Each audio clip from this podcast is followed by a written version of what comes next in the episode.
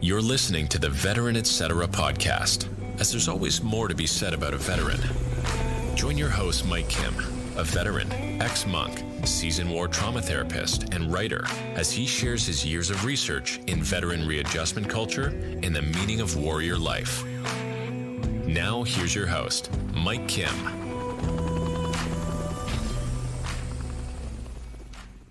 Veteran, etc. This episode, your host, Mike Kim, will be delivering an audio essay Veteran Homelessness Many Intersections of Poverty. Lately, we've been hearing about homeless people and their situation, whether it's on the street or elsewhere. But uh, here in New York, there's been a lot of news on the homeless and mental health issues tied to the homeless and housing. I would like to look at veteran homelessness and see what connections can be made with regular homelessness outside of veterans homelessness. One out of every 10 homeless people are veterans. Now, what's really interesting with homelessness, veteran homelessness in particular, is that on any given night, there's roughly 30,000 or so veterans who are, are homeless. And that's sad. According to Thomas Byrne, Dr. Thomas Byrne out of Boston University's School of Social Work, he's a scholar who has done extensive research on veteran homelessness. I trust his opinion, I trust his research, and I think he has a, a realistic perspective on the matter at hand. Veterans seem to be struggling with adverse circumstances. Now that that can mean many different things that might cause homelessness.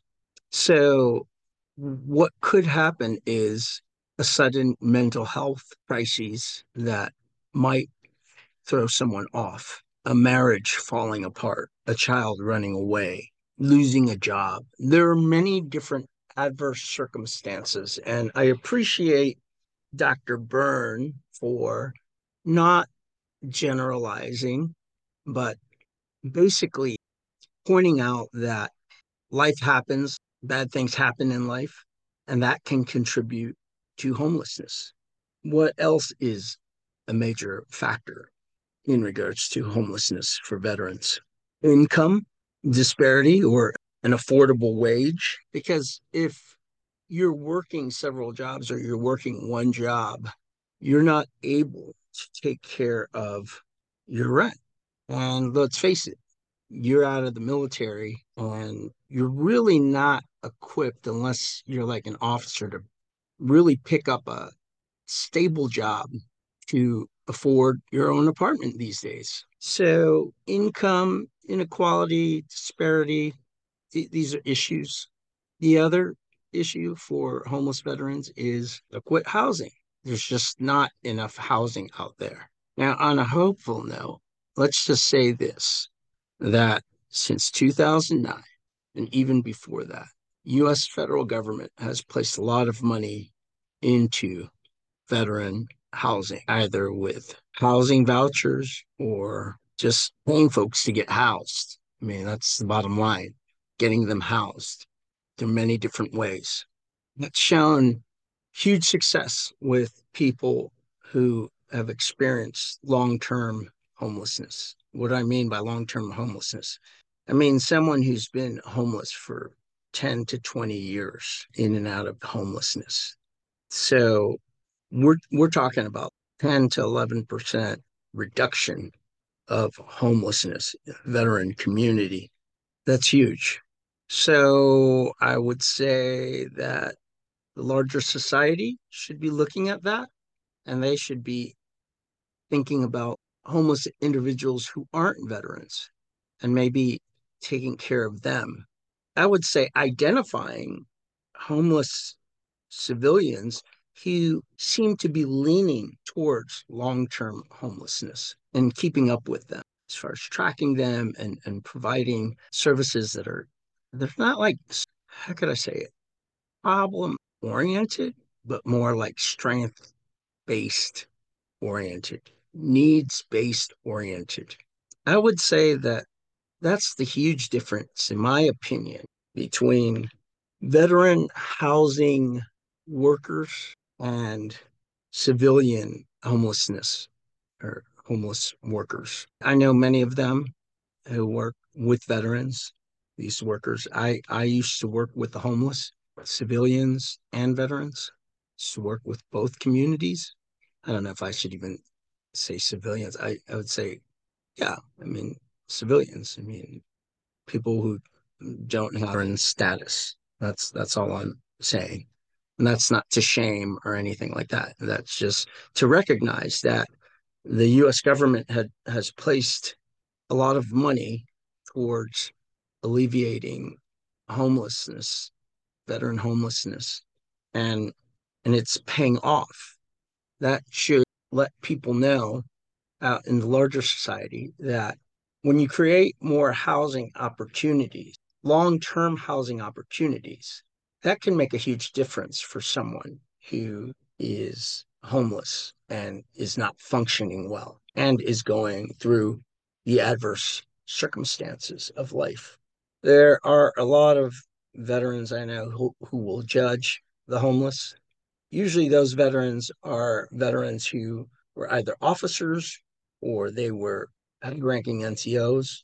They usually have college behind their back they have college and they usually have pretty good jobs. And they've used their veteran status to be upwardly mobile. Now, do I feel there's a sin in that? No. But I do feel as though, and the research shows that when you get out of the military, if you are at a lower rank and you're headed towards reintegration in society, first of all, your your job prospects are very limited. I've seen this over and over and over again. And then you probably didn't save much money just because the military sets it up where you live in barracks. I mean, I guess like if you're in the Navy, like I guess berthing quarters, you know. The thing is, is that afloat or shore duty. The thing is, is that military takes care of that. You don't have to extend your lease. You don't need to really focus on managing a lease. You're getting fed regularly. You're just supposed to follow the UCMJ, the Uniform Code of Military Justice, and do your job.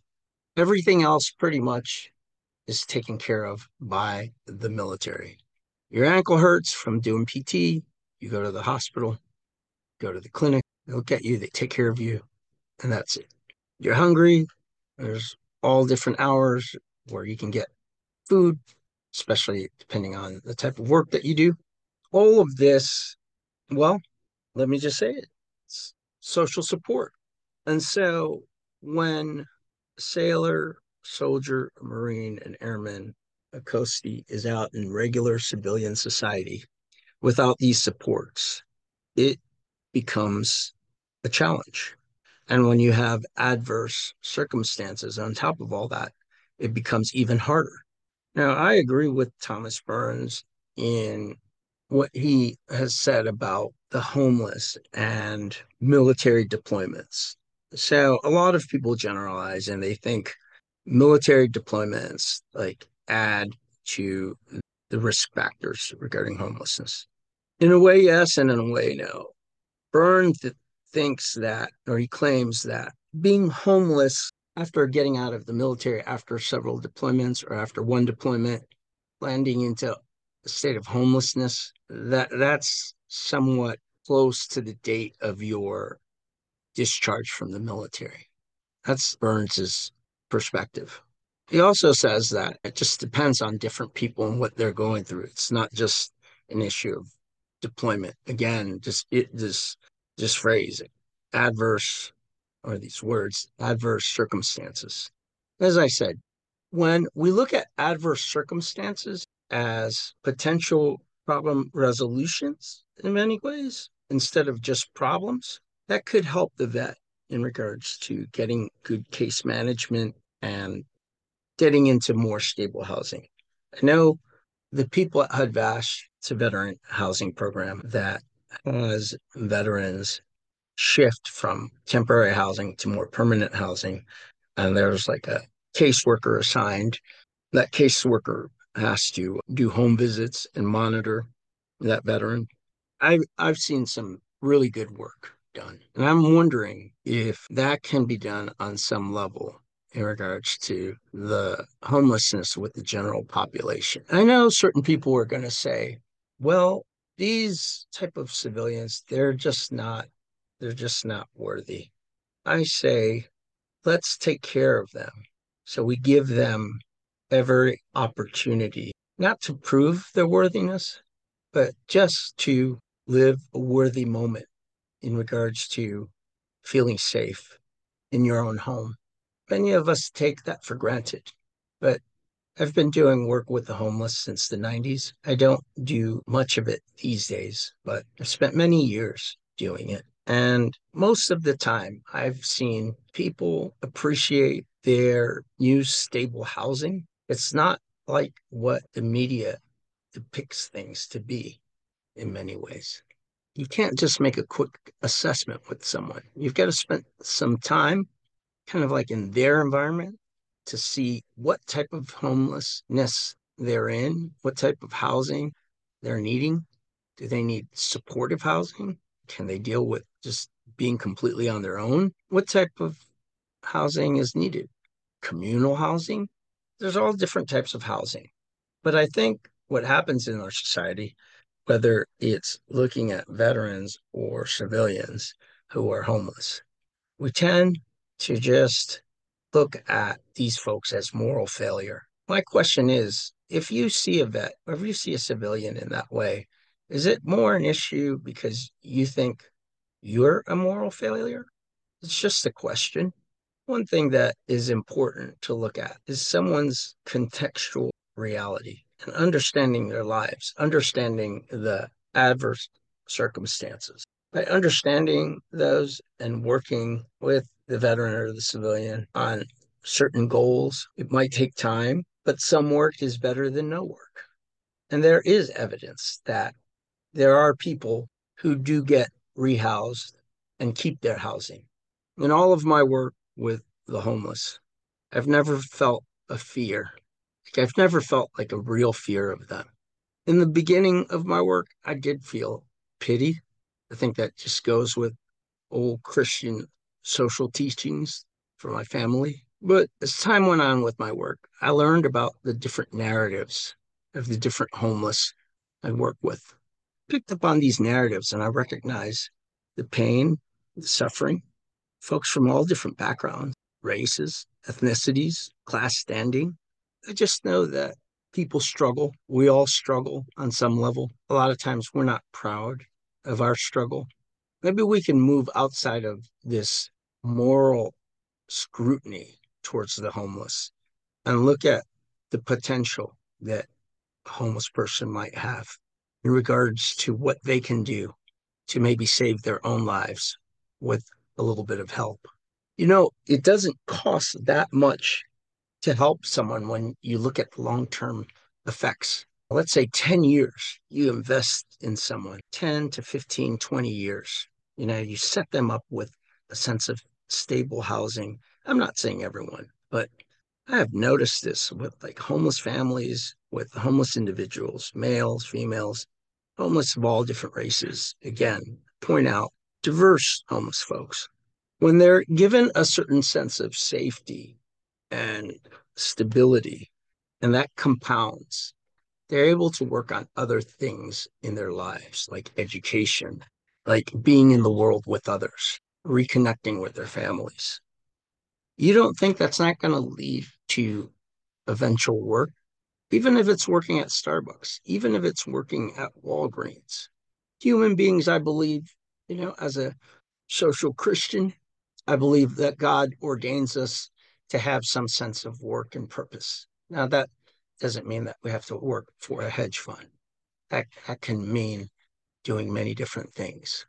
And I'm wondering if we take the time, put the energy, put the money and we invest on human beings for the long term. Many will let us down, but many will reach their goals. I've seen it happen. I think that's why I've stayed in the field for a long period of time. It's because I have seen the ironic, I have seen miracles occur in regards to people experiencing brokenness and an emptiness and then being somehow restored. But that takes time, it takes a lot of time. And we have the time. We might not have the patience, but we have the time. And so these are things to look at in regards to veteran homelessness and also homelessness in larger society. Veteran Etc. invites you to join us again with your host, Mike Kim, every Sunday. If the content from this podcast is informative to you, please share the podcast with others. Give a like and or post something you learned from the episode on social media. If interested in other truly informative podcasts like Veteran Etc., check out cominghomewell.com for a listing of other veteran-based podcasts. Thank you for tuning in.